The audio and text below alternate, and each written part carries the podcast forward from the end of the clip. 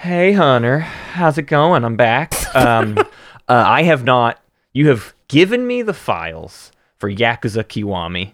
I, at time of you and me recording this, I haven't looked at a single inch of that thing. So I'm just Right. here to ask you, how did Yeah. it go? What am I in for in the edit? Uh, I see that uh, spoiler alert for I don't know for listeners. I don't know. The, do we have spoilers in the show? No, I think we freak enough. How can you have spoilers. spoilers for an episode that's already out? They can just No, listen I know. to the I know the they can't. episode. But uh, so so Yakuza Kiwami is I see, keep seeing Yakuza like I'm from New Jersey or something. Yakuza. Hey Yakuza, Yakuza. Kiwami. Uh, it's number thirteen, huh? So y'all, so y'all y'all liked it. It's a good game. It's a good. Yeah, we did like it. It's great. Yeah, it's an excellent game. Um, if anything, we held back a little bit on your behalf, um, and and the behalf of you know everyone. Well, because like I think I'm probably I think the Yakuza series is going to take up one of my slots in my electives. Mm. You know, every season for a Mm-hmm. while, um, at least for the next couple seasons. I would expect um, for you know in the Kiwami next two and zero, basically. yeah, zero and Kiwami two, um, and then maybe you know maybe a little break, but I don't know. I, I might not be tired of it by that point because honestly, it was really fired. I don't know if you you've heard the episode, listener, but was pretty fired up to talk about the game. I'm if there's any complaints on that episode, I would imagine it would be stuff like, why do we need to just hear two people say, oh yeah yeah yeah, we like this, we like this, yeah well, yeah. danger, Will Robinson, because I think we're about to do another episode that has that energy of two people Oh, that really oh, like a thing. oh, Matt, it's not good to have a podcast where you're just talking about things you like. Yeah, exactly. Nobody wants that. Everything sucks. Everything's wrong. I'm complaining. Whine, whine, whine. I'm upset. There Everything's bad. That's much better. There's the hits. There's the clicks. Let's go!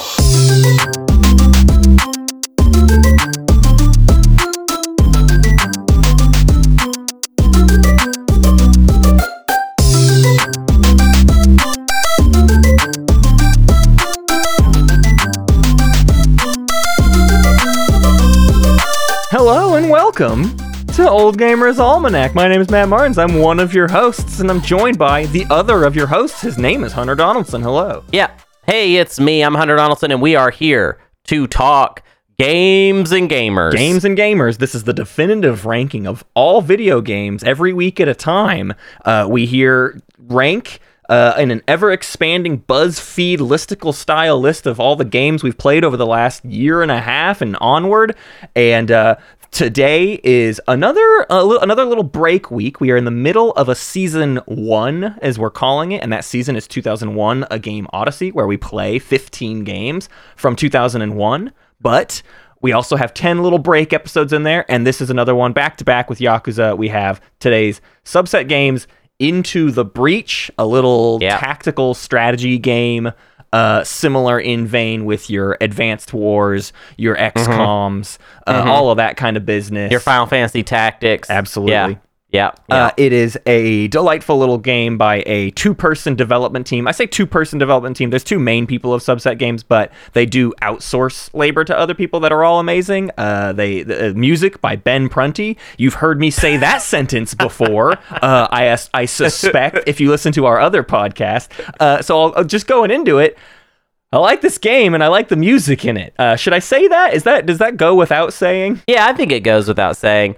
Um, it is a wonderful little game where you play as a, a team of mechs, Mm-hmm. uh, or I guess technically you're playing as the the mech pilots, and uh, you're time traveling mech pilots. So it has kind of a roguelike element to it where you're essentially um, battling these evil alien insectoid monsters called the Vek. The Vek are trying to destroy uh, whatever planet this happens to be. I, I did, do not recall. Um, and they destroy it by by blowing up buildings that are re- represented on the sort of uh, board game like grid that Yeah. each encounter happens on. And uh, you know, you just do that, and it's it's wild fun. It's Yeah. it's it's wild wet fun. All right. and boy is it wet uh it's it you you play the game and it, it the way it feels to play is effectively just a series of puzzles it's like a it's like a random puzzle generator where the puzzle at any given moment is how do i make sure these little building points on the map incur as little damage as possible. I want to I have to survive and every time a building gets hit, I lose one of my points and if I run out of points, of which there are a very limited value, I lose the game, right? So I'm mostly trying to defend my buildings. And so with my 3 mechs, I can either kill the enemies on the map or make my enemy make my mechs stand in the way of their attacks so that I take Right. the damage instead of the building taking the damage or I can throw bugs around so that they end up shooting each other with their own damage because this game telegraphs every single move the bugs are going to make it gives you perfect information about exactly what they're going to do after you make your moves which means you get to Right. engineer little puzzly situations of how to move the bugs around or kill the bugs to prevent the most amount of damage to try and you, are primarily playing a defensive role as opposed to like kill all the bugs to win uh, bugs just keep Right. spawning as you play but you have a set turn number within each uh, map or whatever each each level is like five-ish turns or whatever and your goal is to just survive to the end of that. Uh, and through doing that, you accrue experience points to level up your captains so that they get more powers and you get power to boost your mechs. You're leveling up as you play each individual thing. Uh, uh, what, another cool element of it is there are four islands you play on. You can play up to, you can play two of them and up to all four, and you kind of can just like make that decision on the fly of like how far do you want to push your luck. The game will get more and more difficult the more islands you do, but you'll have access to more powers because you'll keep leveling up. And so you have to do at least two to then go to the final island. But you could do all four if you think I, you got a souped up enough team and can just push for it. And then you do a full run. You get to keep one captain for the next run that you want to do. And Right. then that's it. That's like a full cycle of the game. That's one loop. Yeah, exactly. Um, it's very, very well designed. It's super well designed in that all of these. Uh, it's one of those games that can appear really simple. There's a lot of comparisons to chess. Right. When you're talking about Into the Breach, if that gives you an idea of like how esteemed uh, people, Right. you know, kind of treat this one. Um, so that's a that's a big comparison. Chess, that's older than 50 years old. That game. um, and is you know pretty well regarded as one of the bigger games that you can play of all time that exists. Yeah. Um, so Into the Breach sort of has this deceptively simple aspect to it, where at first you start playing it and you're like, okay, my mechs do damage, and that I use the damage to kill the bugs. And then you look and you're like, wait, but there's this one mech that doesn't do damage. Well, I guess that's the crappy one. Yeah. that one sucks. the other ones are better. Um, so you know, we'll just kill the bugs, and then you're like, wait, I'm not gonna be able to kill all the bugs this turn, so they're gonna do some. Hmm, that sucks. Okay, well, maybe that was just how this turn worked out, and then you're like, oh, I lost. Hmm, I lost my run. Something's a little fishy here. Then you start realizing that like, who cares about killing the bugs? Yeah. It's mostly just. How do we trick the bugs? How do we move them around? How do, the, that one mech you have that doesn't do damage? Yeah. How, that's actually the best one. That's actually the best one you got. the only one that matters. out. You protect it at all costs. Yeah, that's the good one. All right. Each mech squad, um, there's like a bunch now. a With the advanced edition, there's like what ten? There's no, More. there's more than ten. Yeah. There's like fifteen uh, of these things. There's quite a few, and uh, each mech squad has its own gimmick, um, and that gimmick is trying to focus specifically about one kind of micro aspect of the game. And I mean really micro. Like it might Mm-hmm. be zoomed in on just like one state of being. Right. Each tile uh, in the game can be affected by various like weather or kind of reactionary aspects of that tile. Um, there's like fire, for example, is a thing.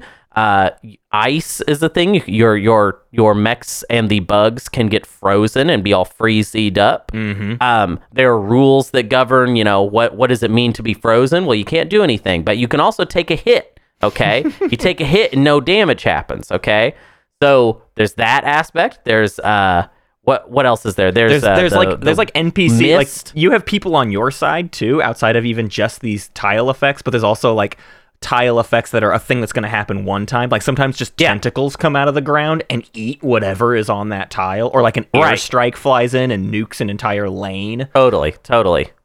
So there's a lot of like there's a lot of pieces on the board Yeah. that are going to do something very specific. Um, and it would be overwhelming if not for the fact that this game has like the best user interface I've ever seen. Right. It so efficiently communicates to you everything that is going to happen once you are, you know, done with all of your moves. Yeah. That I would say it is the singular like achievement of this game. Right. Um, if tactics games are not your thing, I would say that Into the Breach is my go-to recommendation for you to try if the whole genre doesn't work for Yeah. you. Just because while Into the Breach is, you know, not the easiest game uh, in most tactics games are not easy though, by the way. It's Right. actually just kind of a hard genre. Yes, absolutely. Yeah. So it's mostly it's hard. So I'm not. I don't have an easy one for you, but uh, Into the Breach is excessively fair Right. in its communication. Yeah. So like it's not going to make you feel like, oh man, just this random thing happened and the alien in XCOM blew up my guy that I named after my friend Joey. Now my friend Joey's dead. You know, your friend Joey's not going to die unless you consciously decide to kill your friend Joey Right. in, in Into the Breach. In XCOM, who knows what's going to happen? Well, and to the point you were also making, I, what I have found with other tactics games, other games in the genre, is the the complexity comes into a lot. Like we, we were kind of plucking away at Advanced Wars at one point, and we've delayed that episode a bit. But even in my short time with Advanced Wars so far, there's just a lot going on on the map at any given time. And with that one, there's mm-hmm. random elements of I don't know what the enemy is going to do or whatever. The fact that Into the Breach gives you perfect information every single turn is means that you you are thinking about the five turn run, right?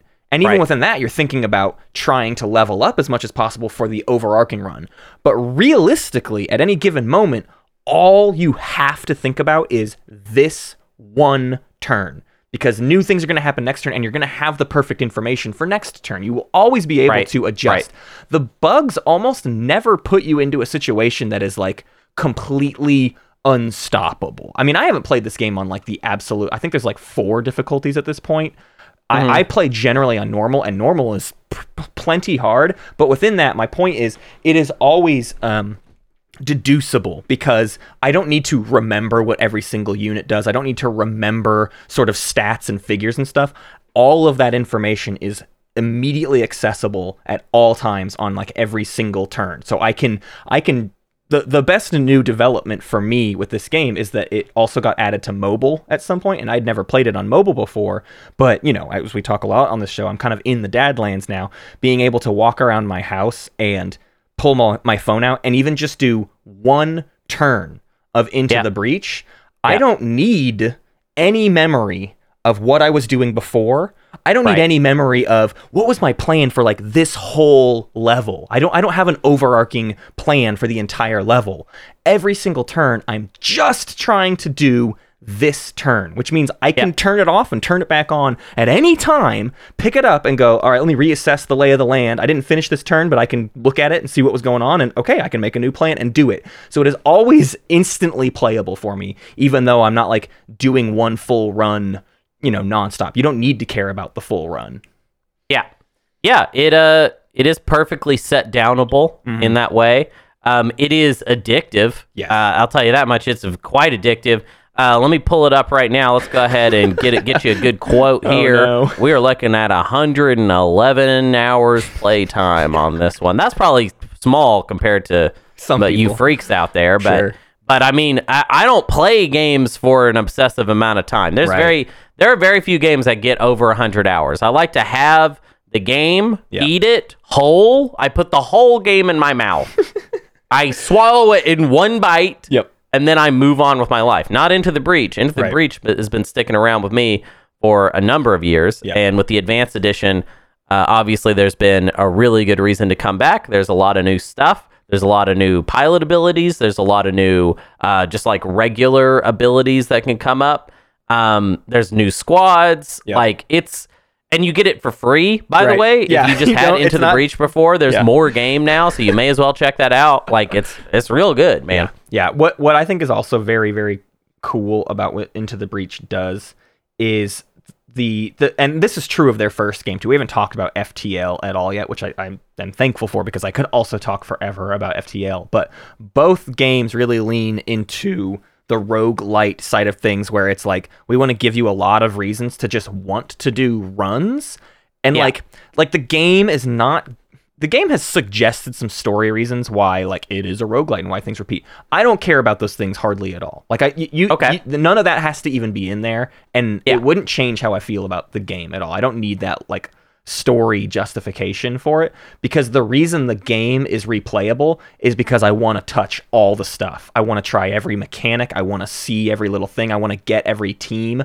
I want to just see all of the mechanical things that can happen, not specifically the story stuff that can happen or whatever, right? That that is what like keeps drawing me back in is is not only do you get all the teams, but all of the teams have little specific challenges. So sometimes you can load up a game and you're not trying to just beat the game, you're also trying to do these little achievements on top of it. And you just it the game is almost infinitely replayable in like the ways you can go about making the challenge more difficult for yourself. Yeah. Well, I do. I think it's good that we are talking about FTL because it's interesting to. FTL was a huge hit. Yeah. Um, and a lot of the people listening to this know about FTL. And I know that, you know, overall, Into the Breach was not as big of a game, even if it seems like the people that like Into the Breach really love it a lot. And I think that speaks to a little bit of a difference between the two games. So maybe it's fun for us to talk about it this a little bit. Into the Breach is a game I would describe as uh, perfect in that I have no notes. Right. I have no ideas on how to improve it. I have no ideas on what if oh well if this part was different then the game would be better. No, I have no ideas. No ideas at all. FTL is a game that activates my imagination Mm-hmm. in a way that Into the Breach does not because remember it's perfect and it's like chess. Chess doesn't activate my imagination. Right. Chess is chess is hard, perfect, uh, you know, sexy math, you know. FTL is a lot of hidden numbers weirdness. Yeah. You know what I mean? Like it's it's a lot of like and there's a lot of weird story stuff. Mm-hmm. And I do have notes. There are things about FTL that I'm like, this part sucks. How about this part shouldn't be so bad? And I'm talking about the final boss. I hate the final boss in FTL, and I think everyone does. And if you don't, it's because you played the game too long. You should have played it less. You know, you learned the game too well. Nobody's supposed to be that good at the game. Yeah. Listen, if I if I can barely pull it off in a game after putting in over 50 hours of I don't know how what my game time is with FTL. I know it's over 50 hours. Yeah. But uh and I don't want to look it up because I already did that bit once today. But if if I could just barely beat the final boss after putting so much time into it, then I just think that's too hard. Right. It's just too it's too finicky. And the problem with FTL has always been it's a game that presents you with a world of possibilities, so many different ways to set up Yep. your ship, so many different loadouts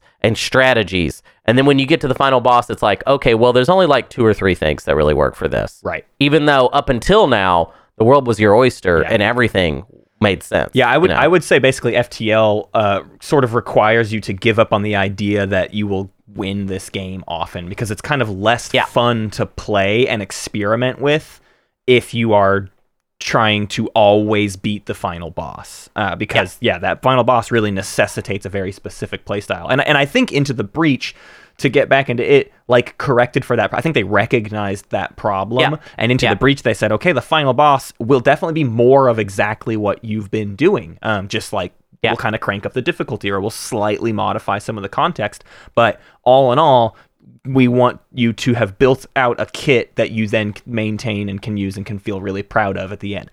Into the Breach is certainly a lot easier to beat than FTL. What I find along the way is that imagination stuff. FTL really captures me for the 95% of the game where I'm just going through space and it's very um, Hunter you worded it to, to me earlier it's just very cozy that is Yeah. where FTL really clicks for me it's just like I just like hanging out with FTL even if I'm not trying to like perfect its systems I'm just trying to experiment with all of its systems and mm-hmm. in that way its rogueliteness contributes that factor to it, right? It's just the like I just like the boldness of trying new things. Whereas into the breach is like I want to try and sort of strategically master all of the things you've given me because you've designed it perfectly. Right. Yeah. So one of the things that I kind of wish Into the Breach had that I feel like FTL does not, it would definitely make um, Into the Breach a little more interesting in the context of a podcast, is that I feel like FTL, if we were talking about that game, and if I had spent, you know, 10, 20 hours playing FTL before recording this episode, I could tell you little stories Yeah. of like the weird stuff that happened. And Into the Breach does not really have that. I, I like I don't want to bore you with like, okay, so here's what it was. On so on on the southern tile there was there was this one Vek that was aiming at this little bit and I pushed him and then he was shooting at his buddy. Yeah. Um that's like just not it doesn't have that element. Right. What's so strange about all of this though is that the writer for Into the Breach is so is like of all the game writers you could pick. Yep. Chris Avalon is the Avalon, Avalon, what is it? Avalon. Avalon is the writer for Into the Breach, uh, which is quite a pedigree uh, for a game where mostly, as far as I can tell, what he may have been contributing was like the maybe to the overall premise, maybe not. I don't know. Yeah. Um, and then like the the there's not a lot of dialogue, so it's Right. really just like things that the characters say at the beginning of each encounter, as compared to FTL that has this episodic story, almost like Star Trek episode writing, Yeah. where every encounter has its own little hook, which is really really cool. it is very cool and that's why they're such different games realistically which is kind of like why it's amazing that this these two people like did these two games because Yeah. honestly they're quite different in their approach to these various strategy style games uh, because yeah ftl is is seriously about that openness. And Yeah. into the breach just absolutely isn't. It is not about openness. It is about this tightly constrained moment. And it's moment to moment to moment which is what keeps you playing right? Is I, I beat that moment but it's just introduced me a new moment and i have to perfect that moment as well. And i have to keep uh, you know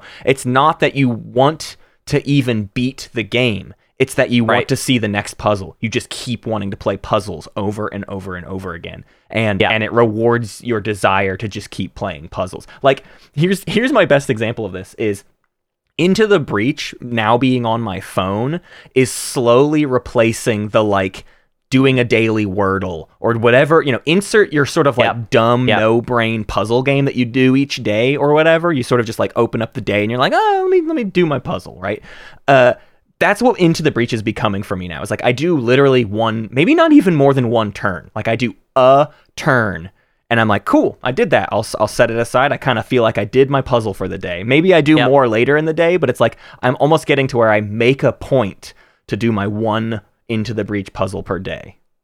Yeah, I it absolutely has that potential because of just how perfectly it's put together. I mean, I would compare it to to Tetris even as like just the perfect little game to just kind of like let your brain attach itself to for a moment Yeah. and then get out. And the nature of that design is going to mean that like well story can't be super like if story was emphasized, then it would be more like of an expectation that you play it in one go. And by Right. the way, I don't really like setting FTL down in Right. the middle of a run. No. Which is another criticism I have of FTL is that I think the runs are a little too long. Yeah, yeah. Like the start to finish experience of one run of FTL, which is like how I would prefer I would prefer to sit down do an entire run and then be done. That can be like two hours. Yeah. That can be a long time. Uh, one run of Into the Breach uh, on hard mode, if I'm doing four islands, I can do that in about 45, 50 minutes. That's pretty fast. That's I'm not that fast, but that's because I sit there and I I take my time thinking through every single turn for sure. But again, I'm not playing it in a way where I care about finishing the run right now. So a run can take as long as it wants for me. That is Right. not an impact at all on my desire to keep playing it. Whereas FTL, there are things you need to maintain about like what kind of ship you're building and how you've been doing things. It's harder to just load up FTL and be like, how was this how did I operate this ship? Who went where and what did what? Like that- Right. that is a Right. it's it's not impossible. I mean, FTL still is quite accessible in that regard, but it's not it's nothing close to to how instantly digestible into the breaches information is. Yeah, yeah. Well, okay. So something I want to talk about now for a little bit is I, I and I think where a lot of the charm of Into the Breach comes from is the mech squads. Um, so as we said, there's quite a few. Um, they're all very interesting and they all have kind of their own hooks. Yeah. Um, Matt, I want to know what what squads are you into? Like which Yeah. which what are your what are your go tos for Into the Breach? Well, so I'll I'll say this much. I have been uh for this episode. Obviously, I got Advanced Edition, and I've been playing that. I wouldn't say I. I mean, I haven't touched everything Advanced Edition has to offer before recording Right. this. Which I, I mean, Right, right, right. I don't think uh, anyone needs to have done that or whatever. The game is there's so much in it now that you can just kind of do whatever. But I'll answer that question uh, sort of the opposite way you asked it, which is to say, I feel like there's really only just some squads I don't like. Um, and the ones I don't like are the like the ice and fire squads. There's a couple where sort of the intent of how you're supposed to think about the map and what you're meant to do kind of escapes me a little bit and so I just feel always at a loss of what I'm trying to do with them. Whereas it's like the ones where I'm throwing bugs around in some capacity whether it be actually like grabbing and throwing them which is one of the new ones does uh, th- those are more fun to me rather than just like applying status effects to bugs and and like letting letting things eke out over kind of a number of turns. I like that immediately I'm doing this. I throw it over there so that I can succeed at this turn. I think the ice and the fire stuff necessitates thinking like a turn in advance, at least a little bit more. Maybe, maybe not completely, but sometimes you're just like, well, right now all I can do is apply a fire effect to it and hope that pans out to something useful next turn when they're now on fire, and I can make something happen with that. Yeah, that's that's interesting because I would say that my far and away my best squad is the Frozen Titans, which is the ice Yeah. squad. As in, like I feel like that's the squad that I do the Really best well with. with. Um, I will say if you're just getting into Advanced Edition, I would beeline it for a lot of the Advanced Edition Yeah. squads. I think they're, They're all like very, very good. Yeah. Um, and really, really fun. Um, not all the squads are made equal. Some of them are a little bit harder, I think, to understand like what their what their you know angle is on the game. Mm. In particular, there's a squad called the Steel the Steel Judoka, which Oh, is yeah. a squad that is so interested in specifically the pushing around of the um, bugs, which is great. And a lot of a lot of squads work in, or at least have one mech that specializes in pushing the bugs around. Steel Judoka is like kind of obsessed with it Yep. and doesn't do a lot of damage at all. I mean, Right. there's just very little damage in general Right. for, that squad. for comparison, and, and to, to Hunter's point of like just play the advanced edition ones, the one I've been playing a lot of in advanced edition is a squad called Cataclysm, which is very much the same, except Yeah. for they do damage while they push. Like they'll throw things around and it'll do a little bit of damage each time as well, which is just like, oh, so that's just like better, huh? Oh it's like, yeah, pretty much. Like it's pretty much just better.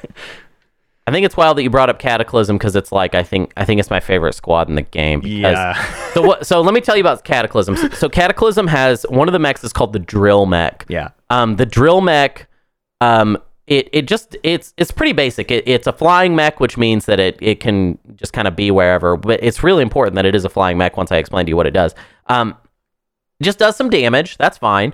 If it kills, if it uses damage to kill the Vek, it will literally crack that tile and um, the four adjacent tiles in a little cross section. It will just kind of crack it. That's Right. it. Just crack it.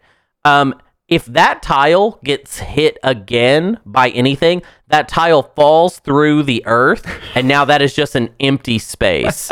and it gets pretty buck wild the way you can use this because what we're talking about is a board game where you can just delete tiles if you're planning it correctly. I've had like like uh rounds with the cataclysm where I have deleted all of the tiles in between the area where the Vek spawn and where my buildings are. Meaning they they spawn and if it is a, a melee unit, it just does nothing. It Yeah. will not get to do anything. Right, right. Now, is that you know how easy is that to set up? It's not super easy, but it gets easier as the game goes on and you upgrade how much damage the drill mech does. You definitely want the drill mech to be doing as much damage as possible because you want to be the killing blow Right. on any Vek. But you can definitely Yeah. plan out like, okay, this is where I want to crack in the ground right there so that I can get I, so that if I delete those tiles, it will just make it so that the Vek, you know, have to go at move extra spaces around. to go around. Yeah, like you can just kind of create Yep. um, whatever kind of boundary you sort of want with Cataclysm. Um, and yeah, I'm pretty I'm pretty obsessed with them. They are a very very good uh, squad. I would say. Well, and and you hear the excitement in Hunter's voice. Every single squad has some sort of hook like that, though. That's the Yeah. whole thing. Is you start to learn a squad, and you're like, oh, this is kind of cool. And at some point, if you play it enough, and I mean, it's a game that wants you to be smart, right? You kind of, I mean, you don't have to be smart. That's the great thing about it is you can you can play on easy, which easy is not easy. I, I need to get that out of the way. Easy's still plenty tricky. Uh, it's still puzzles you got to solve, but uh, at the higher level stuff is where you like have to unlock your third eye to come up with those kinds of plays of like no no no no this isn't just about moving the thing around. It's about creating an ecosystem within this board space. Like and and you're you're just trying to manipulate every element. And and I think some of the islands do a better job of that than others. Like I, what you're describing Hunter is something I feel really often on the desert maps. The desert maps are always like there's some sort of weird uh, chasm or there's like crazy uh, sand tiles that kick up dust anytime they're hit or whatever that then render things useless and so then you can push things just into the dust that you've created. The the desert maps you're always doing things to just turn the map into a hostile playground where the enemy can't get anything done basically. that's definitely where uh, Cataclysm shines the most because, and, and you'll find actually each squad sort of has a home island where their advantages come Yeah. into play more, and Cataclysm definitely seems to be more of a desert island thing. Although don't. Uh, don't discount their abilities on the uh, what is it called detritus the uh, the like poison Yeah. toxic island because that island I've noticed a lot of those maps will have really tight choke points Yeah. which mean if I can just get like sometimes it's just a matter of like if I can delete that tile Right. right, there, then the Vek just cannot move through that area whatsoever.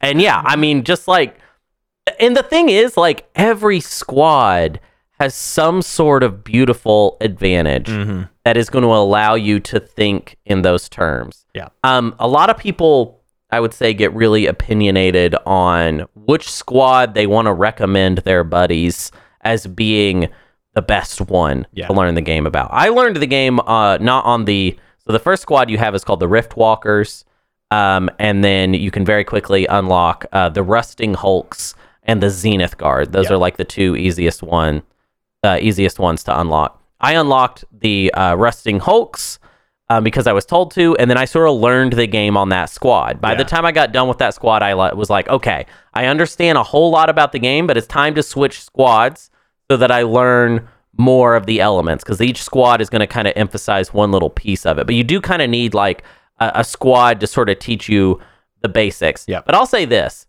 they're all so good at focusing on just one thing that it's to me it's more about what resonates with you as sure. a player. Yeah. So I would I would recommend just trying as many of them Yeah. as makes sense until one of them clicks with you. And then guess what? That's the one that's helping you get into the game and that's all that matters. Yes, I, I definitely Um, agree. The, the first time that happened to me, I was enjoying the game, but I'm I'm very much a like let me get everything unlocked as fast as possible kind of player. Sure, Like yeah, yeah. I, yeah, Every run is just to get more options, just to give me more of the things. But the first squad, I was like, oh, I got to do that squad again. Was Blitzkrieg. Which the main Mm-hmm. thing with Blitzkrieg is your your main guy has this um, electric whip attack. Oh, yeah, which yeah. is if you can create a chain, if you can create enemies next to enemies and even enemies next to your allies and even those things next to buildings, you can level up to a good enough point where you just attack one tile and it attacks like six tiles all at once or whatever.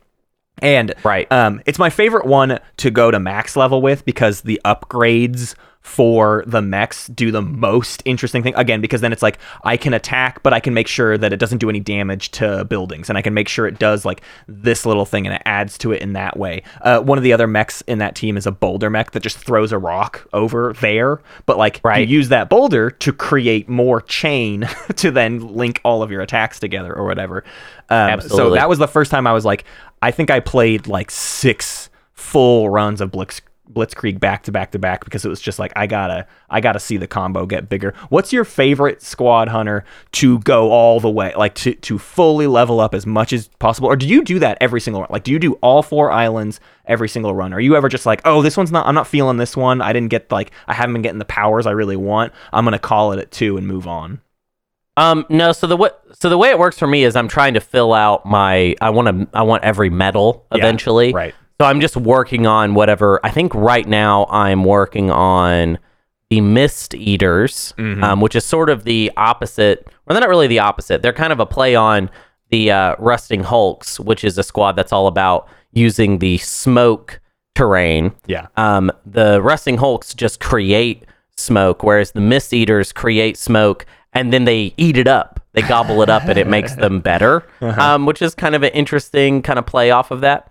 Um, but yeah, so so right now I'm working on getting I'm beating trying to beat it on hard with I I I, I go in order. I'll do like hard on four islands, hard on three islands, mm-hmm. hard on two islands. Because I find, you know, that's the order of difficulty. If I can beat Sure. if I can do all four islands, then beat the final boss, okay, well then I can probably do three. And then if I can do Oh. three, I can probably do it on two. That's interesting. I think I sometimes find the four island stuff harder because it's just such a longer gauntlet to sort of endure. I mean, yes, you go into the final boss with just like an insane amount of tech and power. Yeah. Uh, Yeah. But I very often call runs short because I think I can just I I'll, I'll just do the two and I'm like I didn't I'm not getting whatever out of it. I, I I feel like that happens to me decently often where I call it at two or three and I don't do all four islands. Yeah, I think I just like uh, the completionist aspect of Yeah. like feeling like my squad is like completely decked out and completely ready to go. I yeah, I don't know, you know, like maybe the sweet spot is 3, like actually 3 is the easiest and that it's not as simple. I just feel like if I only do 2, I show up to the final boss With no and it will be difficult. Yeah, exactly. Yeah. It'll just be too hard for me to get through it. Whereas if I do all four, yes, you're you are right that the the fourth island will be the hardest part actually. Um, and then after the whatever the fourth island ends up being, which I'll say this. So one strategy you can um, you know, put forward that is this is kind of this can be pretty difficult to kind of balance out, but like I said, each squad has an island that's like their easy squad or their easy island. Um, Yeah. As in, like that island naturally helps them do the thing that they already do. Um, it's like their home base. Now, each island gets more difficult. Right. So if we sh- if we save our easy island for the fourth island that we do, Right. guess what? That final difficult island is not so difficult now. Right. Yeah, I I I find it funny um how you and I kind of engage with this game differently because I think what has been a story of this show is how much more I like to do completionist stuff. And I think even in one intro I asked you like is there a game you tried 100% and you're like, eh, not, not really. Like you, you, I think your answer was something about like JRPGs where you're just trying to break the game. But I think not that you've like gotten there. and It's going to take a long. it- Like this game takes a long time to 100%. There is there's Right. a lot of content. There's in a lot there. to do. But Yeah, yeah. you attack it with the completionist mindset. You are very intentionally with each thing doing the like this is the four island run, this is my three Yeah. island run. Yeah. And I'm not really doing that with this game. If anything, I would say that's like the one thing there's an aspect to Into the Breach that has always felt slightly distant from me and I have never been able to put my finger on it. But I just don't have the drive to 100% it. And, and I don't know what that is. I think that's why I my brain always goes back to FTL because I like the openness of FTL and mm-hmm. FTL's checklist is again, it's like a lot of FTL's checklist, you don't have to beat a run to complete the checklist, right? There's a lot of challenges in FTL that are just like, do this crazy thing, have this crazy Right. thing at this Right. time or whatever. And so you can do you can you can feel like you completed a run even though you didn't beat the boss. Whereas what I found with Into the Breach is so many of the challenges are sort of just based around get beat a beat a run, beat a run on hard, beat another run on hard. Right. Like you just got to beat the whole game with every single team on every island amount on hard. And for some reason, that is just not as enticing to me. It just doesn't make me want to do that. All I want to do are the goofy challenges. And once I've done mm-hmm. that with a team, I kind of feel done with the team and I don't have a strong desire to like make sure I play it on the hardest difficulty of all four islands or whatever. Yeah, I can't really explain why my mindset is so different for this game because I feel like there's just something about it where I enjoy the playing of it so much because, like I said earlier, I do think of this as this game's perfect Yeah. to me. Yeah. Now, we'll find out whenever we get to the ranking, like how much is perfect worth? uh, if anything, perfect's kind of annoying. Yeah. It's an annoying type of thing to be perfect. Ah, you're perfect. You know what I mean? I like a lot of things that are uh, not perfect. But what's interesting about Into the Breach is it's perfect in a way that makes me want to revisit it to where it feels kind of um feels like not even a game. It feels more like just like I don't know, like the perfect thing to sort of fill Yeah. Some time, which might sound like a little bit of an insult, but I really don't mean it that It's- way. It, it has transcended Right. the usual parameters I've set for a video game. it's like a proper hobby is is really what it is. Uh, Yeah. I think you know you can think of just playing games in general as a hobby, but like I mean, Hunter, if you, I think you play games to like experience a lot of different types of story. You like to play lots of different games, and you don't generally like to just dig into one. The Right. only two games I've seen you turn into a hobbyist about is this and getting over it with Bennett Foddy, right? Getting over it with Bennett Yeah. Foddy is sort of a zen thing you use to recalibrate yourself. Yeah. And into the breach is like this is the other side of that. It's like getting over it is is a finesse thing that you use to kind of settle your mind and body, mostly It's a your stress body. ball, Matt. It's a It's stress definitely ball. a stress ball, And into yeah. the breach is like mental practice. My grandma has done a crossword puzzle every single day for Yep. Decades and i just think into the breach is, is sort of your is is your crossword puzzle. And and, and that's what i'm saying. It's my wordle right? It's it is that daily puzzle. It's just that thing about it keeps the mind sharp basically. Yeah. But I will say this. So one aspect of that, of that, of what you're talking about, it being like Sudoku or Yeah, whatever, yeah. is that if you sit down and played Sudoku all day, your tummy Yeah. would start to hurt. You know what I mean? Like the, it, it does have that. It, it does start feeling like empty calories Mm-hmm. in a way that FTL really does not. right um, even though it does annoy me how long a run of FTL is, FTL feels like my mind is being activated in, in these various different ways. Whereas Yeah. Into the Breach is almost, it's like almost a little too focused, where it's just kind of like, mm, just this. Yeah. Just Well- exactly this. But perfect, but just this. That's the thing is so into the breach is not an inspiring game, but it is like a perfectly habitual game. It's Yeah. such a good little thing to be in the habit of doing. That's that's what Yeah. makes it feel good is the habit of doing it is just really rewarding. The actual pure act of just doing the puzzle is so is so innately rewarding in itself that you can just do that every day. It will never get old, but then to your point, you can also do it all day for one day and it won't get old. And it's scary that you suddenly lost. This is a game that like doesn't inspire me, right? I I, I think "Ah, it's it's something about it feels like I'm I'm lacking in it. But then similar to the, the like way people talk about civilization, you know, civilization 4 any of the civilization Yeah. games, it's like just one more turn. I'm I'm I'm not like desperately in love and having the most joyful crazy time ever but 6 hours disappeared what happened i don't understand like that's what happens Right. with this game Yeah, it it does kind of have that aspect to it. Um, that I would say I kind of feel the same way about Civilization games, to be honest.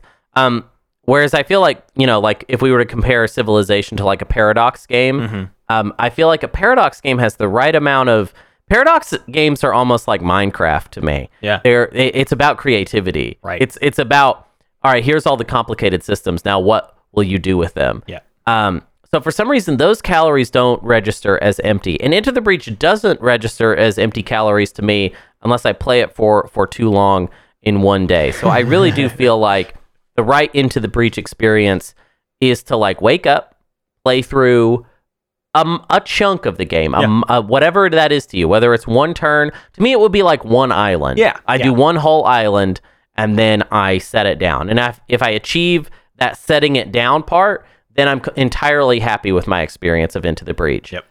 If I sit there and play a whole run and then something goes wrong and I'm like, mm, better restart. And then I restart and I play a whole nother run and I realize, uh oh, it's been two hours and I've played two runs. I will start to feel a little bit like I've just been eating chocolate cake by the handful. You know what I mean? Yeah. It does start to feel a little bit like this is maybe this is maybe a bit much, which is Yeah. like I mean, I think that's nice criticism to have of a game, which is that sometimes I like it so much I play it so much. Right. It stimulates the brain in such a specific way Yep. that if I play it for a long time, it it makes me feel a little out of it in a way where I could sit down and play like like Silent Hill 2, for example. Yeah. I could play that game all day mm-hmm. and come out the end of it not really feeling that sick because it has a beginning, middle, and end. Right. It, It tells moved. me when to when to leave it alone. Whereas Into the Breach, I do sometimes feel like the game is a job I will never move on from. Yeah. You know what I mean? Like I, I will never get the promotion. I will be working this job for the rest of my life. You are describing how most games make me feel. Which is Matt, the- when you say stuff like that, I Mhm. want you to quit this podcast and move on with your life. When you say stuff like that, it makes me want to say, "Hey, friend. Hey, buddy. Why are we doing What's this? important is that No. you enjoy your life. yeah, buddy. yeah, yeah. No, but that's but the point here is to say I that's why I struggle to like sit and play any one game for like a lot of hours at a time. It's not the exact same feeling, but it's that that feeling of like I can't just keep doing this one thing. Even when a game is like constantly making you do different things, it it now because other things in my life are tugging me in different directions and also just my brain has never quite worked this way uh, although I, I question if that's even true. I mean, I think I used to be able to like sit and do longer hauls, longer stretches of gaming. Um, but uh, generally in a social capacity rather than a like Right. me by myself in my room just playing a game for hours Right, and right. hours and hours. Um, but even without that on it, like that is sort of how so many games feel to me. Is like after two hours, I'm I'm getting antsy. I'm needing something else to do. I need to find a new way to do it. Um, and so I think the best games for that kind of a play session, if I'm going to play it for a long time, would really need to drastically shake up what it's asking me to do quite often. But I, I don't know. I say this and I'm I'm a walking contradiction all the time. Like I played all of Klonoa 2 in one sitting and that game is quite a lot of the same thing sort of over and over again. But I don't Absolutely. know. For, for me it, it I, I still felt like I was getting like new things out of it, but also the context of that was like I had nothing. I didn't get to have a distraction. I was in my bed with COVID and just like this Right. is what you're doing today. Shut up and get over it. Uh, so Right. I don't know if I have that context, maybe I can accomplish that sort of play session. But for me, into the breach just sort of fits nicely into what I would love the cycle of my game playing to be, which is just like I plucked like it would be awesome. eh, You know, it, if I didn't have this show anymore, but I learned all the things I've learned from from doing what we've done so far. I think what habits I would look for are a handful of games I desperately love that I do like a run of per day. And that's like my like 2 hours of gaming is like Right. four separate half hour sessions throughout the day or something like that, Yeah. right? Rather Yeah. than I think yours would maintain to be the like going to play my 2 hour, 4 hour chunk of the game so that I get like a good chunk of the story done or whatever. That's why games with big stories just bounce off of me so often because it's like I can't I can't get it all into my brain. I want the I want those delicious half hour chunks. Right, right. And this game, this game delivers on that. I would say. I did come up with in the scope of this conversation. I was able to come up with with one thing. Okay. There's one. I got one thing for into got the one breach. we got one knit. I think I think this explains my chocolate cake problem. Uh-huh. Actually, so FTL uh, has a very difficult final boss. Um, it's it's hard, very hard to do. It's too hard. Doesn't need to be that hard. Right. Um, and then, but what's nice about that is it does give you an end point Mhm. to work towards. Yes. Into the breach, completing the game on your first run does feel like, oh, I did a good job. Yeah. But it doesn't feel like the end point. Right. However, it doesn't have that later end point. Exactly. You have to make that up. Yep. And if I have to make it up, then I can start feeling a little like that's the tummy sick feeling inside of me. Yeah. Is that like, oh, well, when will I get that feeling of I have conquered this game? I mean, is it whenever I fill out every, Every- single medal? Do I that I beat it on every single difficulty? I don't really want that to be it. Exactly. One thing, a game that I think is so special because it understood this problem is Hades. Mm-hmm. That game has the the the roguelike structure down in such a way to where it's like, let's have you experience all of this game in a myriad of ways. You need to do it um, upside down and in the dark, you know, Yep. in order to beat it. But then once you've beaten it, it does tell you like, okay, you have complete. Now, of course, you could keep playing. Of Right. course, I mean, why not? Um, here and here's a million different ways to Yeah. satisfy all the weird freaks that want to keep doing that. However, we did tell. It's like I need the the kind of more normie. Like, tell me when the normies are supposed to leave because Yeah. I'm having a great time with this game. But I would like it if the game sort of interrupted me and was like, "By the way, Yeah. You've been we've seen what you've been doing. You you played the game over 100 hours. Do this last challenge and then go home, buddy. You did a good job. Right. That's what I want Into the Breach to do for me. Yeah. Because otherwise every time I pick it up, I play it too long and then I feel tummy sick and I'm Yeah. like I just sometimes I just need a game like this to tell me to leave it alone. Yep. So that I will feel good. Yep. Basically about leaving it alone.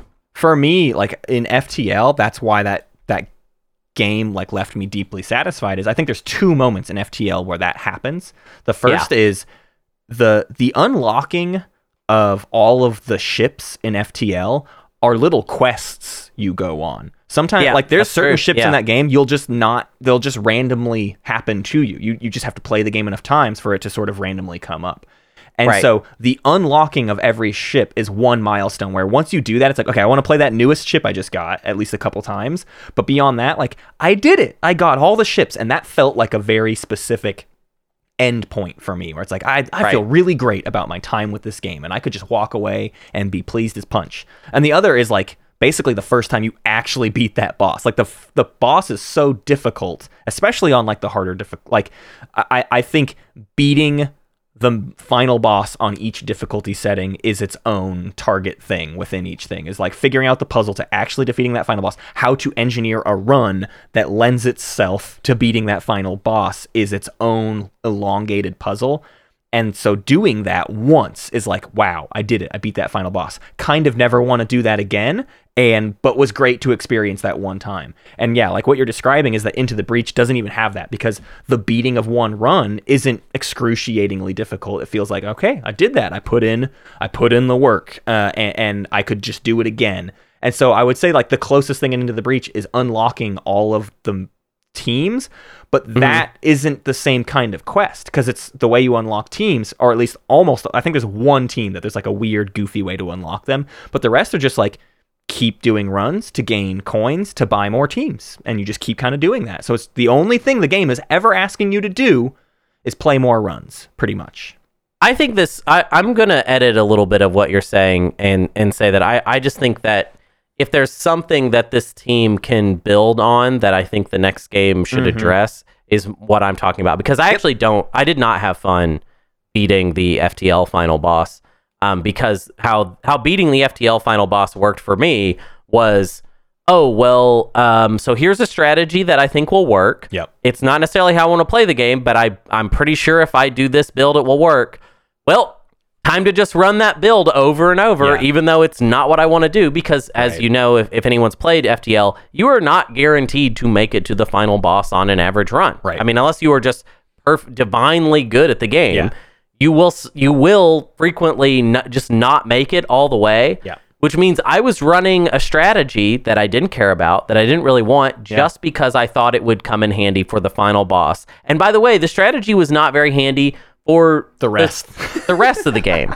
So that made it kind of harder for me to get through the rest of the game. So I would actually push back and say Sure. this: both of these games have a lack of satisfying finality to them. Mm-hmm. They're both so enjoyable moment to moment, but give me Mm-hmm. that big final climactic moment. And it doesn't have to be story. That i don't think that Yep. that these two we, I, I watched a there's a great interview with them that uh, Noclip did um, on youtube a couple of years back um, where it's just the two of them sitting down talking about you know like a little bit about their past and about um, both their games.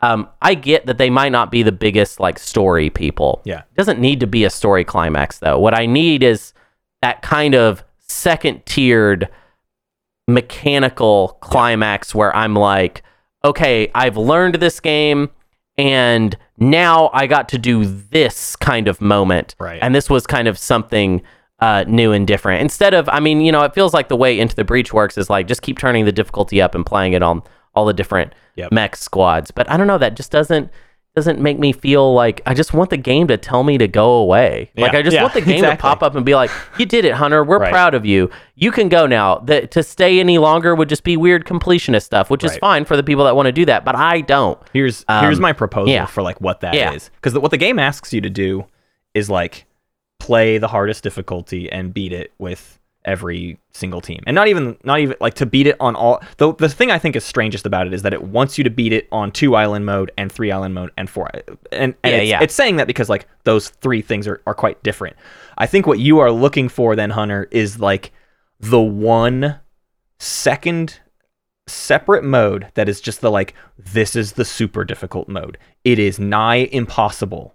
But what we ask of you is to not beat it with every team because maybe not everyone can beat it with every team, but to make the perfect there's a, there's a way to play this game where you just assign three mechs together, like three random. You you can either randomize it or like select mechs from different teams and sort of create your own combo or yeah, whatever. yeah, your own squad. And so some sort of mode that's just like this is the challenge of all challenges. Once you have mastered so many things about this game, if you can build the perfect team and have the perfect run, you just need to beat this one challenge mode once and you will feel as if you mastered the game.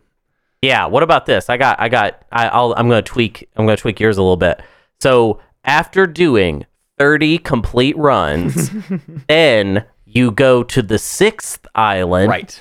and that island is made up of your time traveler currently and two of your other time travelers from previous runs, and the that squad goes in together. Or Yeah. maybe it's it's the same character three times. A squad made up of the same person from different times. A sort of doctor who special of into the breach where it's all just my guy Abe because I'm an Abe guy okay? Abe has been my my pilot for forever. Me and him have done so many runs together. Uh-huh. And as far as I'm concerned into the breach is just the story of my guy Abe Yeah. okay He's armored and I love him. He's my buddy and I will never part with him. But how cool would it be if it was island number six with Abe and his buddy Abe and his third buddy Abe?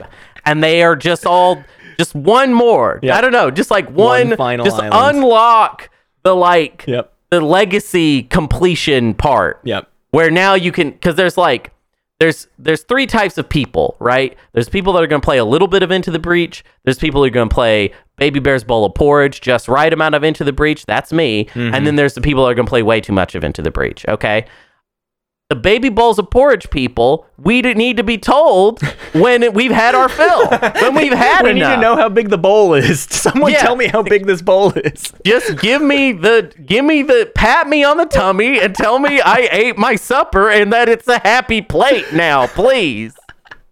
That's all I want. Okay. Yeah. That's what I'm Yeah. looking for. It's hilarious that you need someone to tell you you can be done. I do. I need the game to tell me that I I did a good job. Like I can't I because otherwise I'm just gonna keep. I mean, Yeah. I don't want gonna to play it finish into the breach. I don't want to though. Yeah. I I will get no pleasure out of that day that I pull up Mm-hmm. the screen with all the squads on it and I have all, every medal at every difficulty. Yeah, I that's just not won't. It won't make me happy. Right. It, right. it, it really because won't. it's not And a I probably- climax. It's not a climax. That is a that is a Right. long slog to get to that point. Yeah, just give me, just give me the Doctor Who 60th anniversary special or Into the Breach. I want the different time travelers to combine powers. Yep. I want David Tennant. All right? again And again You know, again. three times, three times I will have my David Tennant. Is what I want. Oh man, uh, Hunter, we have got to rank this puppy. Yeah. uh, which is gonna Yeah. be such a strange little thing to do because Ah, we have it's easy. described this game as perfect. Uh, so of course we don't have to do a 2001 ranking today, thank goodness. Uh, but Yeah. this No- 2018 game is gonna get added to the list.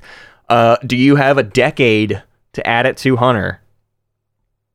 Um. Uh, so looking at my personal list where I've already ranked it, I have placed it in the teens. Okay. Teens, I think makes sense. I could easily have expected you to say it's a top tenor, but it felt like there was a this this sort of undefinable quality we're talking about here that just makes it feel dirt. It's like it's so good it feels dirty to play. Is is the way Okay. into the breach feels. So I, I I it's certainly not 20s for me, and I think I was uh, even just nervous to to think of where this thing goes. So I think it's easy to put it in the teens. Uh, we can start at like the bottom here.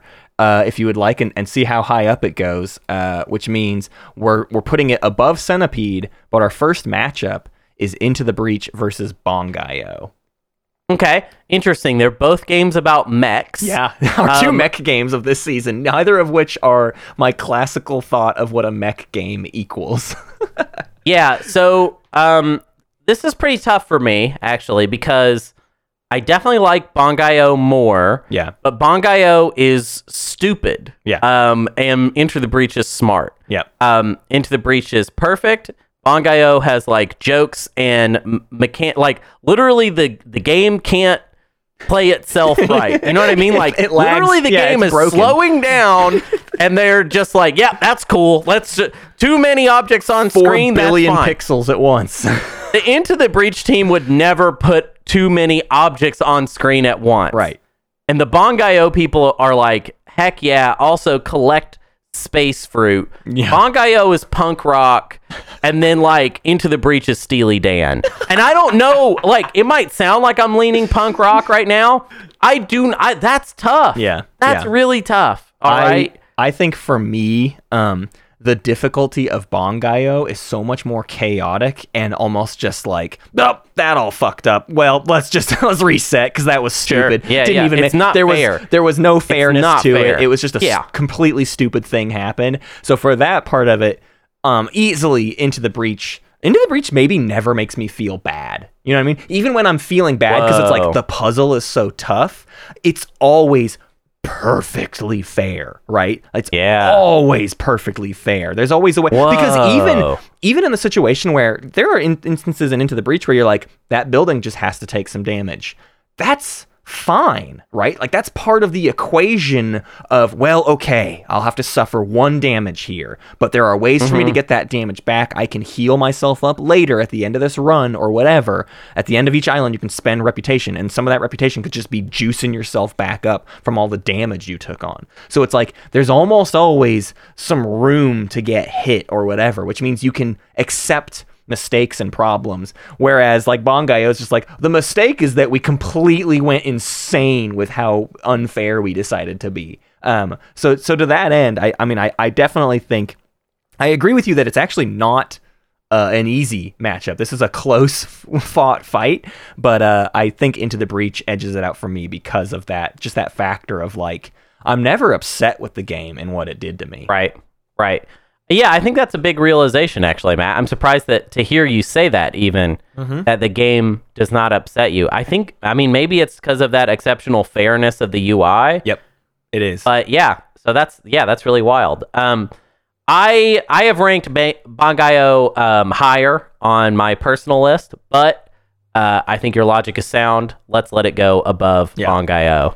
Um, The next and- conversation fails to make sense because it's uh, Into the Breach versus Final Fantasy VII.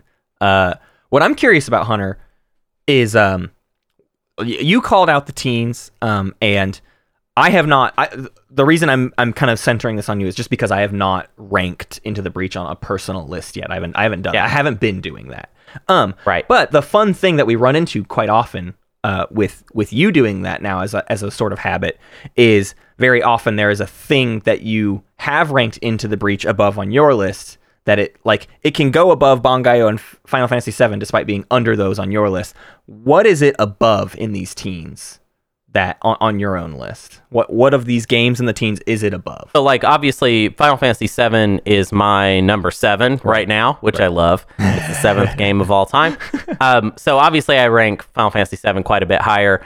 Um, on my personal list, it's actually sitting right below Jet Set Radio, Uh-huh. which is my number 15, and our collective number 17. Right. Um, so in that way, it sort of matches up. Ocarina of Time is a fair bit lower Yeah. on my personal list than it is on our together. Right. Um, Outrun, which is number 15, is my number six. Right. So that's quite a difference there.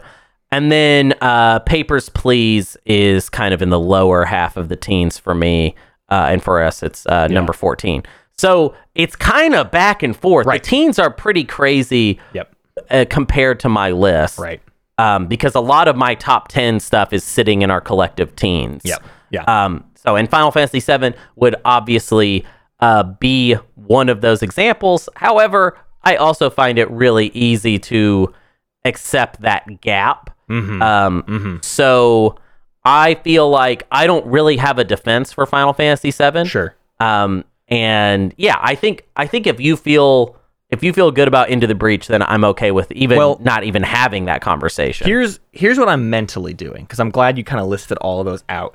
You, you know, you're you're sort of saying relative to each other's position, whereas each thing, and I'm trying to feel out which of those just like feels the best because some of these are just going to feel bad. I think is is what I'm getting at. Is some of these are just like, well, it just doesn't feel right to put it above it because it's like that's weird and gross. But it's like where where does that specifically feel the best? Right, right under Jet Set Radio is something that doesn't feel right to me because my experience with Jet Set Radio is so much of the jank getting in the way of Yeah. everything else that I love about it. Whereas Right. Into the Breach is almost the exact opposite of Jet Set Radio, which is to say, aesthetically, so much of Into the Breach doesn't wow me in any way. I don't care. Honestly, the, the big thing we talked at the very beginning of this, I love FTL's soundtrack. I love Ben Prunty. I think Ben Prunty makes incredible soundtracks. The Yeah. Into the Breach soundtrack doesn't do anything all that powerful for me. It's cool music, but it's nothing that specifically like really gets me excited. Um, Yeah. and, and and the art style and everything else about Into the Breach also is is similarly just like it it functions, it works. It is all there to serve the perfect mechanics. Whereas yeah, right. Jet Set Radio is the opposite of that. The, the, mechanics are the one thing getting in the way of the perfect style, basically. Well, I mean, and that's why on my personal list I had to put Into the Breach right underneath Right. Jet Set Radio. Yeah. Because I the idea of it just seemed like the right place for it to go for Mhm. me. Uh, the idea that that this game that is perfect is to me a little worse than a game that is so flawed, Yeah. but so I don't know. It has a soul to it, Yeah. Jet Set Radio, and and that soul matters a lot more to me Yeah. um, than than perfect mechanics at the end of the day. I, I Um, think the theme of the teens here, as I look at it, is a lot of games that I think not only do you and I like, but we also recognize their sort of historical importance, either socially across everyone or even just personally, right? Like Outrun is equal parts socially important, but especially important to you specifically, Hunter, right? Yeah. So Oh, it's, yeah. it's up there, right? Papers, Please is another one where we sort of we think of it as at times we sort of think of it as almost timeless in its like what it accomplished or whatever. So I'm looking at the teens and I'm trying to think about how does Into the Breach feel 10 years from now? Like is it still regarded as like one of the best tactics games ever made? Well, yeah, I think it does. It has the genre on its side there. Yeah. you know what I mean. Right. People, it's it's it kind of aimed for An a easy- specific crown. That no, it's not. An e- they, No, no, no, no, they- it's not easy to make. It's- work it's- their butts off Exactly. to do this. Right. But it's like it's uh it reminds me of this thing that Eugene Mirman said at this commencement speech one time when he was talking about like you should follow your your dreams unless they're stupid. like if you're trying to eat all the cheesecake in Arlington, like that's a bad dream. I would say that Into the Breach is sort of like eating all the cheesecake in Arlington, Yeah. where it's like n- no one was trying to make the best tactics game, which I think is sad. Frankly, it's a great genre. Right. But I think they did they they did it in like a lawyer type way. Like Yeah. like on paper, Into the Breach is the best tactics game. Right. It's not it's not my favorite. Mm-hmm. But it is the best one. and that will be true in 10 years. I Yeah. guarantee you. No one's going to make one. I mean, it might never happen because for all we know, tactics games are actually having a bit of a renaissance right now compared to what it will be like in 10 years. Yeah, yeah. You know? Right. So, yeah. That's tough then, because I'm, tr- I'm trying to see if there's like a. I'm trying to find out what argument into the breach hedges its bets on, right? Wait, wait, what is it specifically going up against? Because the difficulty I'm having here is I actually, the, the reason I'm bringing all this up now is I don't, I cannot think of a great argument for why it should go above Final Fantasy VII. And I'm Mm-hmm. trying to find if there's a great argument it should go above anything above Final Fantasy VII, right? I'm trying to find that contradiction, and Oh, I so far I haven't found Yeah. it. What's you, what is your great I, contradiction? I got it. I got it. Here's here's here's where I if I were to just bullseye it. So it going above Final Fantasy VII, um, Final Fantasy VII is, you know, not like while it's a game that's still important to me and it's still important to like a, a large group of people. I would say the zeitgeist has kind of let it go. Has kind of said like, ah, this was a game that was that no no no, don't really care. Um, and and that's fine. You know what? I think they're all wrong, and m- maybe someday they'll come to regret. You that. Always say these kinds of things, but I don't get it because I don't like. Isn't Final Fantasy VII more popular now than ever, or or are you sort of saying Eh. like the new stuff isn't people being actually excited for like the raw old 1997 Final Fantasy VII experience? Is that like what is that kind of your point? Yeah, I mean, I think I, I would say that's my point. I think people have always been hungry for more Final Fantasy VII, but not necessarily when they when Yeah, they yeah. say that they don't necessarily mean the game Final Fantasy exactly. VII Yeah, as I it came out in I, I agree. I wanted to make sure that was the point you're making because I, I do agree on that front. Um, and also, I, I just feel like in the kind of uh, talk of the the historically important games, Yes. there was a point, Matt, where Final Fantasy VII was was one of the most important games ever made, Right. and that that was just like kind of a common fact. I feel like that's been called into question. Mm, mhm. Um, so he- here's what I want to do. I think that yes, Final Fantasy VII is my number seven, so it pains me to put Into the Breach above it. Um, I put it right below Jet Set Radio. Um, a game I think that in my has fallen out of my own zeitgeist, but maybe Mhm. not everyone else's, is Ocarina of Time. Yeah. And I think that given more time, that will make more sense. Uh-huh. And I think there will be a day when a majority of people are like, Into the Breach, oh, yeah, that's one of the best tactic games ever made. And then uh, when Ocarina of Time comes up, people will be like, yeah, that's like one of the 10 Zelda games ever made. you know? Like, I think that, that, I mean, Yeah. I think that's already happened a little bit. Absolutely. But I think that will happen more and more. Um, and I just don't think it's better than Outrun. I don't know. I mean, Yeah. Outrun's my number six. So Right. I, yeah. But I, I- think putting it right above Ocarina of Time, that kind of sits good for me. I'm all right with that.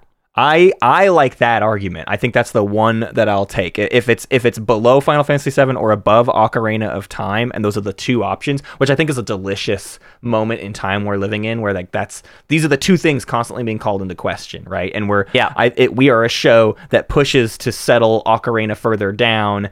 And just sort of accepts that Final Fantasy VII has hit where it hits. I think, like, right, Right. Final Fantasy VII is where it is now because society really just wants these remakes and stuff. Um, whereas, you know, nobody's asking for Ocarina of Time to be remade. Guess what? They already remade Ocarina of Time like six times since then. It's called all the other Zelda games that have come out are all It's true. basically just Ocarina of Time remakes. No one's thirsting for that anymore. Whereas, yeah, Into the Breach sort of sits out here on in, in its position of mastering mastering a genre that I mean when you were talking about Final Fantasy VII, I think of Into the Breach in a similar area, though, right? Tactics games are this little corner where freaks hang out. Especially the people designing tactics games are the weird little freaks because it, it takes a very specific compulsion to want to make that kind of mathy of a game, right? Yeah, the, the tactics absolutely. genre is because it is so truly difficult to make a good one.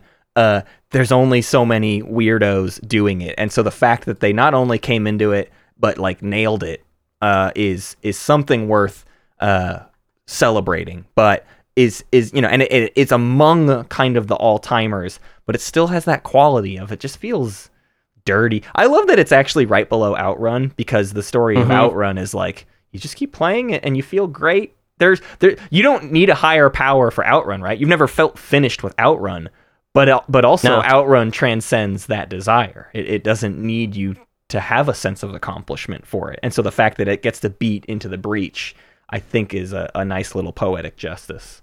Outrun doesn't have hooks to try and get me to uh, Right. complete every aspect of it.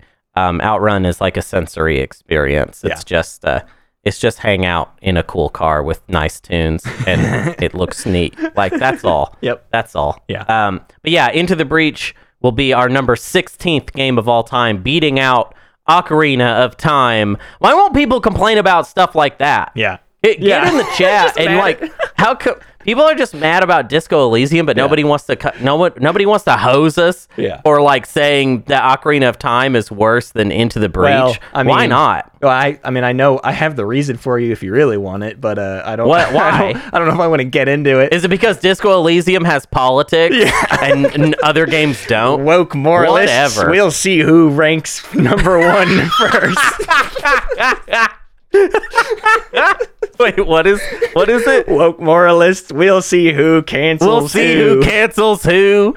That's what we say here on this podcast. Um, yeah, I am. Uh, I'm. I'm one of your hosts, uh, Jordan Donald Cedarson. Donald Peters.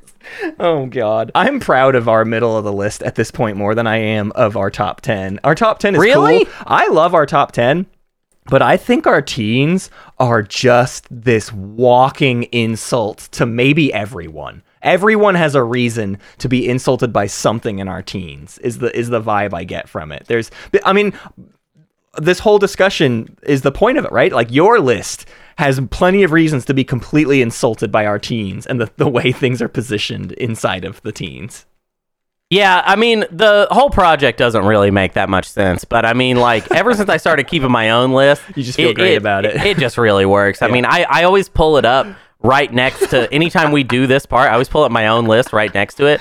So, and I actually do get confused sometimes because you'll say like a number, Yeah. and I'll realize I'm looking at my list, and I'll almost be like, wait, no, Matt, that's not right. That's Yeah. not where that is. But then I'll realize, like, oh, yeah, there's the other list, the, the one that doesn't matter as much. But yeah.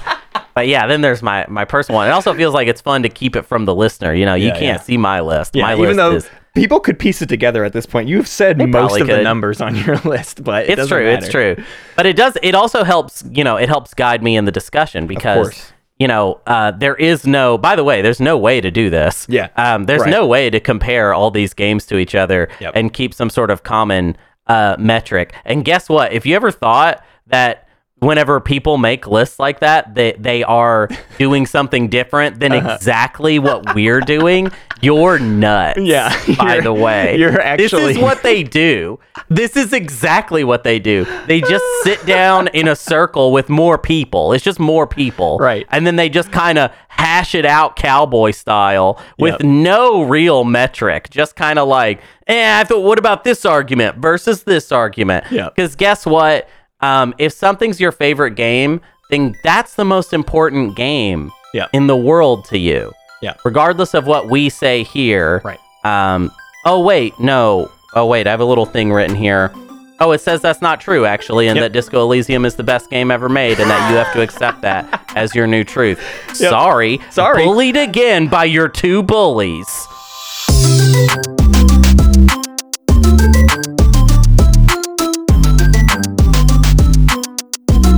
Old Gamers Almanac is produced by Matt Martins and Hunter Donaldson, with music by Night Corey. If you liked our little show, consider giving us a five-star rating or heading over to patreon.com slash oldgamersalmanac.